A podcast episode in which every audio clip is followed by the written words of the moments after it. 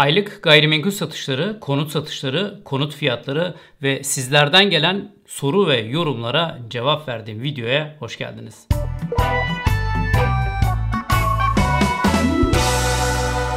Seçim maratonunu atlattığımıza göre gayrimenkul piyasasına dönebileceğimizi düşündüm ve onun için seçim sonrası ilk videomuzu yaparak seriye devam ediyorum. Nisan ayında toplam gayrimenkul satışı 204 bin olarak gerçekleşti. Toplam gayrimenkul satışının ortalamada 225 binler civarında gerçekleşmesini bekliyorduk. Buna göre %10 altında gerçekleşmiş oldu. Gayrimenkul satışlarına konut dışı ve konut olarak baktığımız zaman konut dışı satışlar Nisan ayında 118 bin adet olarak gerçekleşti. Konut dışı gayrimenkul satışları toplam gayrimenkul satışlarına göre ortalamanın üzerinde seyretti. Genel ortalamada konut dışı gayrimenkul satışlarını 107 binler civarında olmasını bekliyorduk.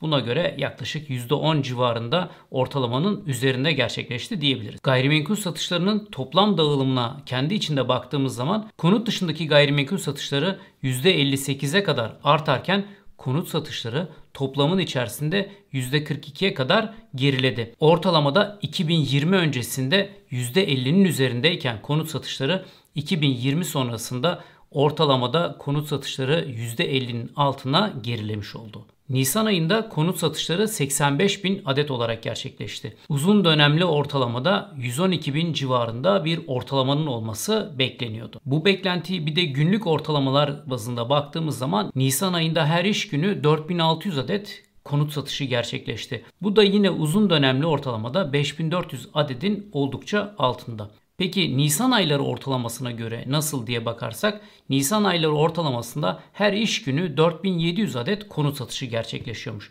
Bu anlamda baktığımız zaman Nisan ayındaki konut satışlarını aslında ortalamanın çok da altında olmadığı şeklinde yorumlayabiliriz. Konut satışlarında kredili satışlar ve kredisiz yani nakit satışlar olarak baktığımız zaman Nisan ayında toplam satılan konutların %25'inin krediyle diğerlerinin nakit parayla gerçekleştiğini görebiliyoruz. Bu da %10'lara kadar düşmüş olan kredili konut satışlarında kıpırdanmanın özellikle BDDK düzenlemesi sonrasında artışın olduğunu bize gösteriyor. Konut satışlarına birinci el ve ikinci el konutlar olarak baktığımız zaman birinci el konut satışları %31'de devam ediyor yani buraya çıpalamış durumda. Ne kadar birinci el konut üretilirse şu an satılacak gibi gözüküyor. Konut satışlarına yabancıya konut satışları olarak baktığımız zaman Nisan ayında 2557 adet konutun yabancılar tarafından satın alındığını görüyoruz. Özellikle 2018 sonrasındaki düzenlemeden sonra her ay 4000-5000 adet civarında yabancılara konut satışını duymaya alışmıştık. Bu sebeple 2500 rakamı buna göre bir gerilemenin olduğunu bize gösteriyor. Peki toplam ortalamanın içerisindeki payı nasıl diye bakalım bir de. Orada da %2.99'a gerilemiş gözüküyor. Aslında toplamın içerisindeki payı %4 5'ler civarındaydı. Konut fiyatlarına geçmeden önce hemen bir kitap tanıtımı yapayım.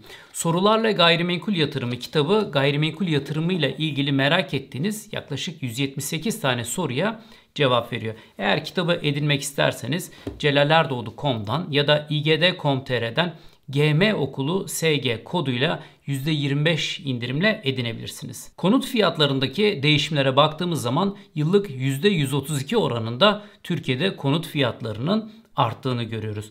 Nominalde bu şekildeyken reelde ise %54 oranında enflasyondan arındırdığımız zaman konut fiyatlarındaki artışı görebiliyoruz. Burada il kırılımına baktığımız zaman biraz daha farklı sonuçlarla karşılaşıyoruz. Genelde konut fiyatlarındaki artışlarda İstanbul daha önde giderdi. Ama reel artışlara baktığımız zaman İstanbul son ay içerisinde bir yıllıkta reel artışta %51'de kalırken Ankara özellikle deprem sonrası süreçte öne çıktı ve %56'lık reel artışla birinci sıraya yerleşmiş oldu ilk 3 il içerisinde. Konut fiyatlarındaki reel artışa aylık olarak baktığımız zaman Türkiye'de konut fiyatları reelde bir ay içerisinde %3 artış göstermiş oldu. Burada da il kırılımına baktığımız zaman İstanbul %2.3 artış gösterirken Ankara bir ay içerisinde %4.2 reelde fiyatını arttırmış oluyor konutlarda. Genel olarak konut fiyatlarına bakarsak Türkiye ortalamasında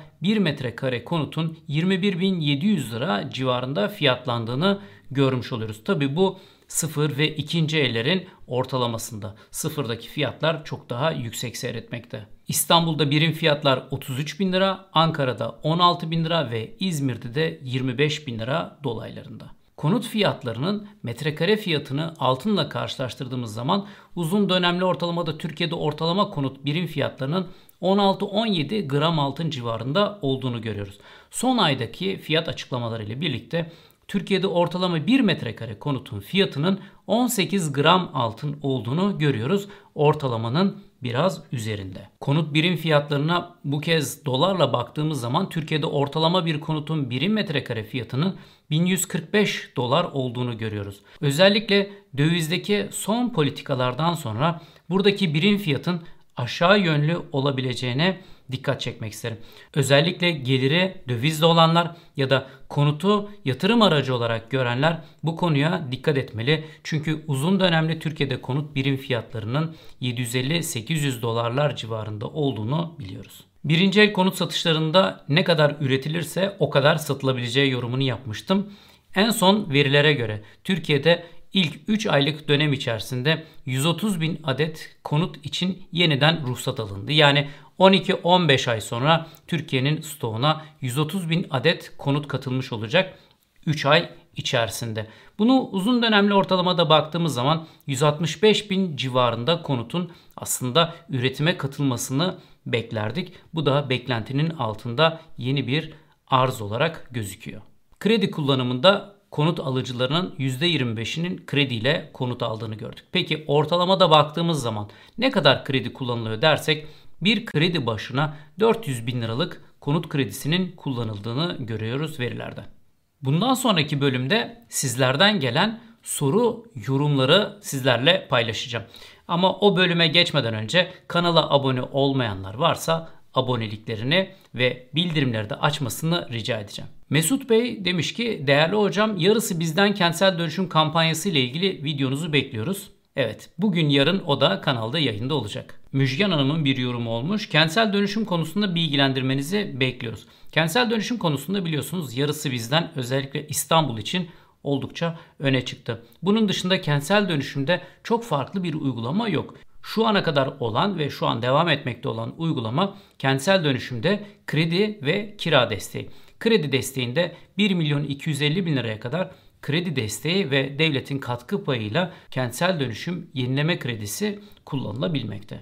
Cihat Bey'in bir yorumu var. Gayrimenkul yıllara göre altın, dolar ve BIRST ile daha uzun 5-10 yıl olarak paylaşabilir misiniz demiş. 10 yıllık getirilere baktığımız zaman konut, dolar, altın ve BIST'i karşılaştırdığımız zaman konut diğerlerine göre öne çıkmakta ve konutun arkasından da altın gelmekte. Ama konutta tabii ki bir de kira geliri ya da eğer kullanıyorsanız faydalanma katkısının olduğunu göz önünde bulundurmanızı tavsiye ederim. Murat Bey'in bir yorumu olmuş. İstanbul'da bir konutun amortisman süresi bildiğim kadarıyla 25 yıl. Birinci sorum İstanbul'da ortalama konut satış fiyatı Mart ayı için 31.800 liraydı sanıyorum. Bu rakamı evin brüt metrekaresiyle çarparsak o dairenin adil bir değerini ya da satış fiyatına ulaşabilir miyiz? İlk olarak birinci soruya yanıt vererek başlayalım. Konut özelinde bulunduğu konuma ve sahip oldukları özelliklere göre konutların birim fiyatları değişmekte ve bu birim fiyatlar İstanbul genelindeki fiyatı herhangi bir gayrimenkule uygulayabileceğimiz anlamına gelmiyor. Bu sebeple o gayrimenkulün bulunduğu lokasyonda o gayrimenkulün özelliklerine göre düzeltme yaparak birim fiyatın bulunması gerekiyor. İkinci sorum demiş. Dükkan ve mağazalar için amortisman süresi konutlarla aynı mıdır? Hayır değildir. Ticari gayrimenkullerin amortisman süreleri yine konuma bağlı olarak değişmekte. Genel olarak ticari gayrimenkullerin amortisman süreleri konutlara göre çok daha kısadır.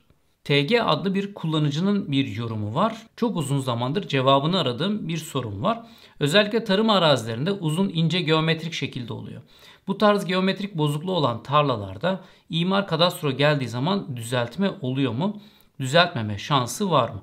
İmar geldiyse bu alanlarda mutlaka parsellerde mülkiyete bağlı olarak belli oranda düzeltmeler yapılıyor ve burada da düzenleme ortaklık payı olarak parsellerinizden belli oranda kaybedebiliyorsunuz. Ancak kadastro geldiği zaman yani kadastro aslında sizin gayrimenkulünüzün sınırlarının belirlenmesi işlemidir. Bu işlem sırasında parsellerde düzeltme yapmıyor. Mülkiyetinizin sınırları belirlenmiş oluyor. Soner Bey'in bir sorusu olmuş. Üstümüzdeki bir tapuyu kimlik bilgilerimizle bizim rızamız dışında kendi üstlerine alabilirler mi ya da satabilirler mi? Herhangi bir kişiye vekalet vermediyseniz bu kişilerin böyle bir işlemi yapabilme şansı yok. İçiniz rahat olsun. Ama aklınıza takılıyorsa benim daha önceki videolarımda bahsettiğim yine yukarıdaki i harfinden tıklayarak gidebilirsiniz. Gayrimenkulünüzü güvence altına alın adlı videoma bakabilirsiniz. Çok basit olarak web tapudan birkaç işlemle gayrimenkul üzerine belli kilitler koyabiliyorsunuz. SBLR'nin bir sorusu olmuş. Konut birim fiyatları ile altın arasındaki ilişkiyi gösteren grafiğe nereden ulaşabiliriz? Bu video içerisinde paylaştım. Zaman zaman videoların içerisinde paylaşıyorum. Bu videolardan ulaşabilirsiniz. İsmail Çelik kira fiyatlarındaki artış sorunu nasıl çözülür demiş. Enflasyon çözüldüğü zaman ve konut arzı yeterli hale geldiği zaman çözülecektir. Tabi bir de konut ediniminde konut sahibi olmayanlara yönelik konut politikalarının gelişmesiyle çözülebilecektir. İsmail Özdemir'in bir sorusu olmuş. Bina mülkiyetliği var ve burası kentsel dönüşüme girerek müteahhit yapıyor. Şu anda bitti. Tapu tescili yapıldı. Satışa konu olacak ama bu yerin iktisap tarihi önceki tescil tarihi mi yoksa yeni tapu tescil tarihi mi demiş. Aslında oldukça önemli çünkü biliyorsunuz gayrimenkulden elde ettiğiniz gelirlere ilişkin olarak değer kazanç vergisi bulunuyor. Ve bu değer kazanç vergisinde de iktisap tarihi yani gayrimenkulü edinme tarihi önemli oluyor. Bu durumda da gayrimenkulün sizin adınıza yeniden tescil edildiği tarih yeni olan tarih iktisap tarihi olarak dikkate alınacaktır. Adem Eyüboğlu'nun bir sorusu olmuş. İstanbul'u terk edip Fethiye'ye yerleşmek istiyorum. Konut satışlarındaki gerilemeyi dikkate alarak Fethiye'den ev almak için beklemeli mi? Eğer yaşamak için alıyorsanız konut fiyatlarındaki artışın reel olarak artışın hızı bir miktar kesilmiş gibi gözüküyor. Bu bölgelerde de yani bahsetmiş olduğunuz bölgelerde de artış özellikle pandemi sonrasında çok hızlı seyretmişti ve pandemi sonrasındaki dönemde de yavaşlaması biraz daha diğer şehirlere göre hızlı oldu. Çünkü daha önce fazla fiyatlanmıştı. Bu sebeple bölge bazında bakarsanız özellikle sahibinden de ilçe ve il kırılımında konut fiyatlarındaki değişimlere bakarak bölgeyi inceleyebilirsiniz. Bir sorusu daha olmuş Adem Bey'in. Ev fiyatlarında hep aynı kişiler mi alıyor? İlk kez ev sahibi olanların oranı nedir? Konut sahipliğine baktığımız zaman konut sahipliği oranının gerilediğine bakarak şunu söyleyebiliriz. Evet ilk kez ev sahibi olanlar yerine daha önce konutu olanların yeniden konut alabildiğini tahmin edebiliriz bu veriye göre. Ne yazık ki ilk kez ev sahibi olanlara ilişkin bir veri bulunmuyor. Olursa ben de sizinle paylaşacağım. Bir sonraki videoya kadar hoşçakalın.